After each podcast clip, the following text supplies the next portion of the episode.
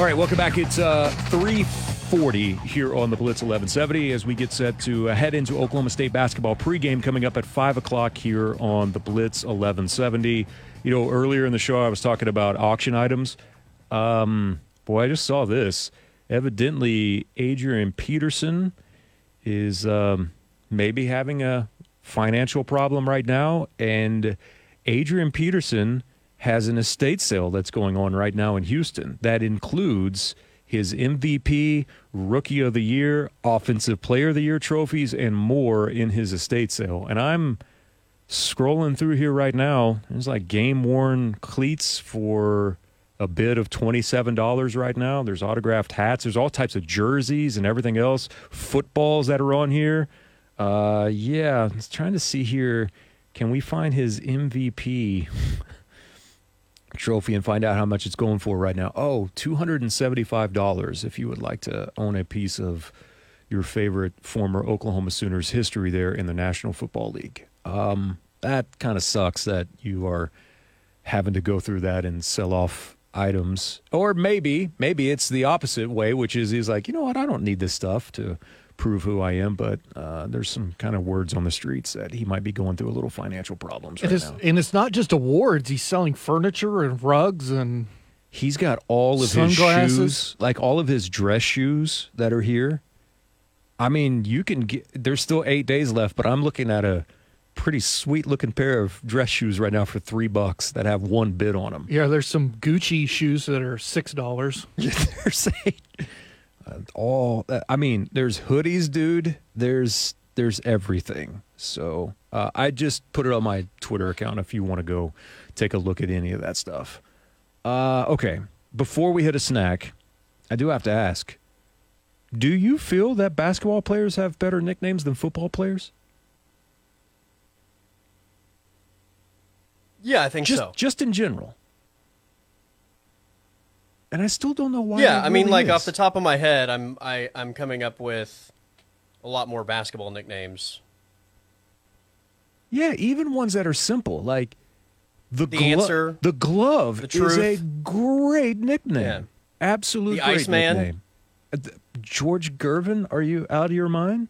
Yeah, The all Chief. of them. Robert Parish, who's living in DFW these days. Yes, walking around. It's just weird that it, and I and that's not me saying that we haven't had good football ones because we have. I mean, Ed Too Tall Nigerian Jones, Nightmare's really good. Yes, Too Tall Jones is a great one. I brought up Ironhead Heyward. That that's a great one. Joe Broadway Megatron. Joe Megatron is another good one. But did we didn't we did like I'm thinking of players off the top of my head right now that didn't really have one that were elite level. Like did Emmitt Smith have a great nickname? No. Not, not really. Barry Sanders didn't have like a great nickname No. that we referred to him by. And there are some players that in, that kind of elevate past even a nickname. I think, and it's just synonymous with like you just say Barry, like, and people understand where that's coming from.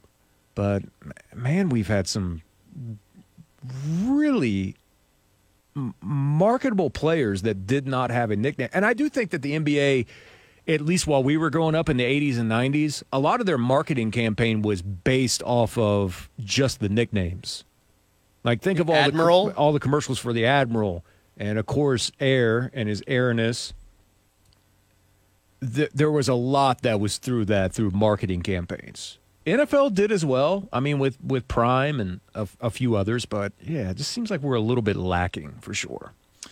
All right, The big fundamental. the big fundamental, yes.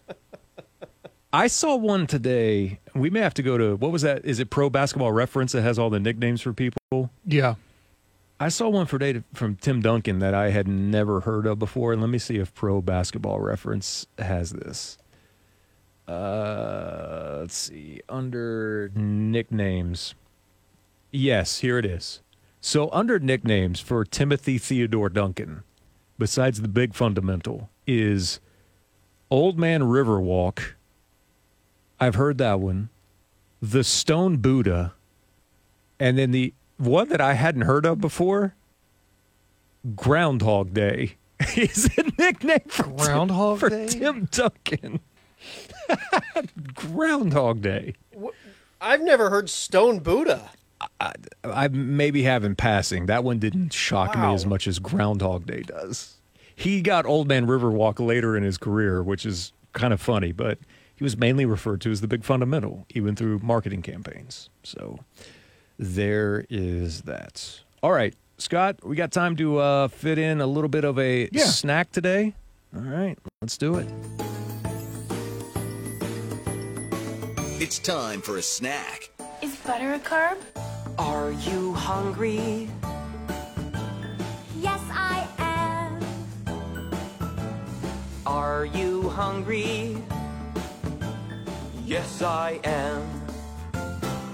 Snack time on the Blitz 1170 and streaming on the Blitz 1170 app. Let's go to eat a damn snack. Ah, thank you, Rex Ryan. Brought to you by Insert Your Business here on the Blitz 1170 as we get set to shut things down on this day for a 5 o'clock start for Oklahoma State on the road at Cincinnati. Okay, guess who jumped into our or on our side and a conversation regarding where we're at now in the great tipping debate. Oh, Who's that? Former Nebraska Cornhusker Ndamukong Suh jumped in on the conversation regarding tipping. And he had a Twitter thread regarding where we are at now as a country when it comes to tipping. Who is this? Ndamukong Suh. Oh, okay. So Ndamukong started a tweet because we've had multiple conversations about where we're at now with tipping. Uh, Ndamukong said, you know, this year I spent a lot more time abroad and got used to not tipping.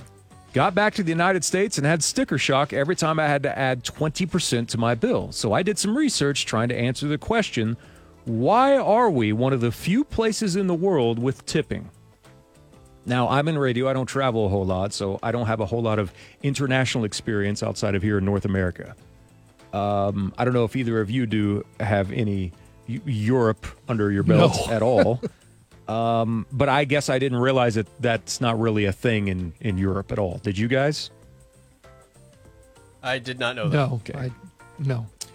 Ndamukong writes, turns out we got tipping from Europe. There was a long history there of rich folks leaving a little extra for the lower class service people. In the 1800s, American tourism exploded in Europe, and many travelers thought that this was a commendable thing and wanted to bring it back. Unfortunately, it was quickly turned into a way for business to hire the immigrants and new freed slaves that were entering the American labor market. They hired them for basically nothing, then asked customers to make up the difference. A lot of people didn't like this, and a few states even outlawed tipping for a while in the early 1900s. But as we know, America is famously pro business. Once owners got a taste of paying very little and passing on the cost, it was only going to end one way. And those laws were reversed. In 1938, when the Fair Labor Standards Act was passed, which set up minimum wage for many industries, it was uh, excluded a few industries such as the food service. And there's some history there. So the real question is is tipping a good thing? And Ndamukong writes, in a perfect world, probably not. Is it realistic to think that it's going away in the U.S. anytime soon? No. Restaurants are hard businesses, I know, because I own a few. Many people argue that getting rid of tipping will make it even harder for restaurants to make any money at all. Sure, a lot of high profile restaurants are removing tipping, but they're already likely to be successful. My opinion after spending time abroad is that tipping isn't the service incentive people think that it is. Most folks would rather have a higher steady paycheck than an income which relies on pandering. In a perfect world, people would get paid fairly, restaurants would make money, and we'd all have great service. I just don't know if it could be done in the U.S., but I'd like to see it if someone tried with some seriousness. Some of the costs to restaurants might be offset by staffing stability, and folks would certainly be happier. Well, look at Ndamukong Suh being able to actually, I don't know, speak for all of us when it comes to what our thoughts and feelings are here on the tipping epidemic that is currently waging here in our country. The hero we both need and deserve. Yeah, who would have thought that it would have been Ndamukong Suh that would be the one to help make sense of all of this? Um, man, this whole jersey thing with Fanatics and Nike on the Major League Baseball jerseys, every single day there's something new that gets added to it. So have you guys seen now that the white pants are essentially see through? All these teams are taking their photos for spring training, and you can see on the white jerseys the tail end of the jersey tucked into the pant, and it looks completely awkward. Go look at some of the Dodgers photos right now with Shohei. It is not a good look at all.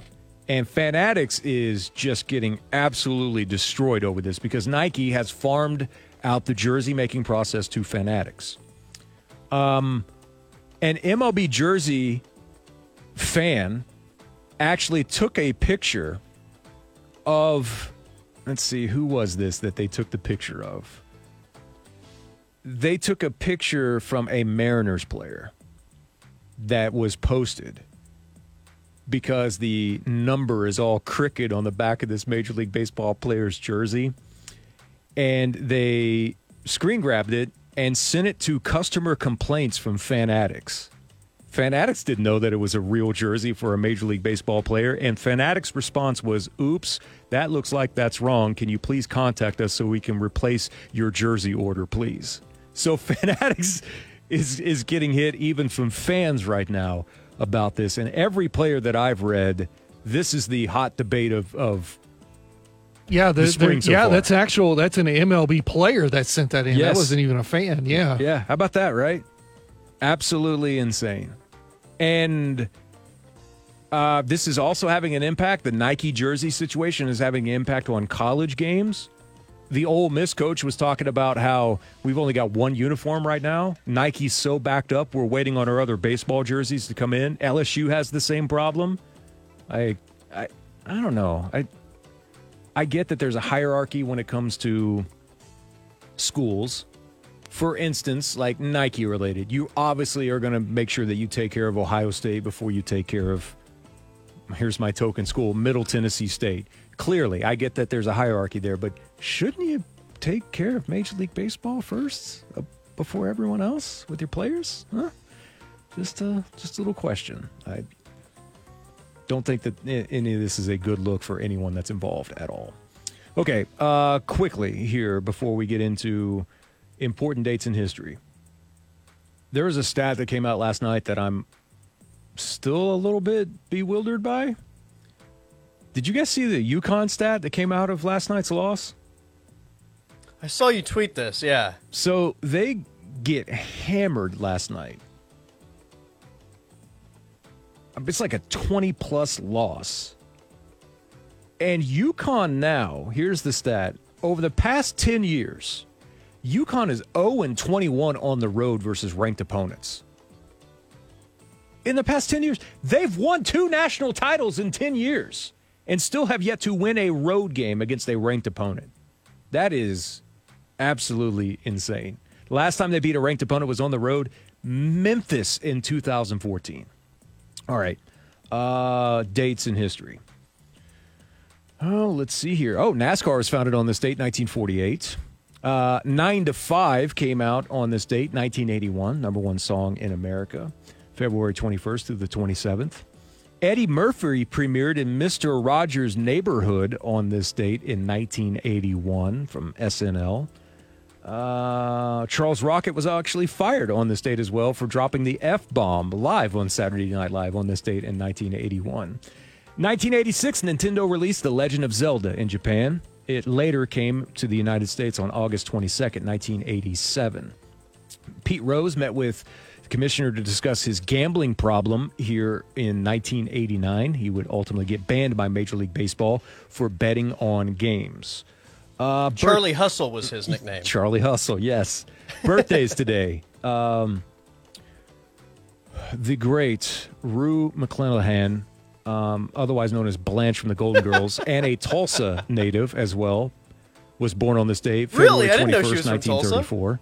Alan Rickman was born on this date, 1946, as was Jack Ramsay, basketball coach. Passing away on this date, televangelist, not wrestler, Billy Graham, November, uh, excuse me, February 21st, 2018. And let's see here. Uh, Peter Tork, keyboardist for the Monkees, passed away on this day, 2019. Birthdays. Uh, Anthony Daniels, who played C3PO 1946. Uh, we'll have to pick through some of these. Kelsey Grammer from Cheers, 1955. Uh, let's see. William Baldwin, born on the 4th of July in Backdraft, baby, 1963. Eric Wilson, the bassist from Sublime, 1970. Sophie Turner turns 28. Oh, Colby. Jennifer Love Hewitt turns 45 today. Greatness. Holy cow. Jordan Peele is 45. Braylon Edwards is 41. Johnny Jolly is 41. Paul Westhead is 85. Bronco Mendenhall is 58. The franchise, another great nickname, Steve Francis, Stevie Y, 47. Uh, most no, Stevie Y was Steve Yzerman. It's the franchise, Steve Francis. And Tyler Lyons turns 36 today, baseball player. And that will do it for birthdays on this version of the snack, February 21st, 2024. And that, gentlemen, will do it for our little shindig today. We have Oklahoma State baseball. Baseball? What is wrong with me? Oklahoma State basketball comes up in 20 seconds after we go to this timeout with John and Dave live from Cincinnati. It's the Bearcats and Oklahoma State coming up next here on the Blitz 1170. As as always, we are streaming on the Blitz 1170 app.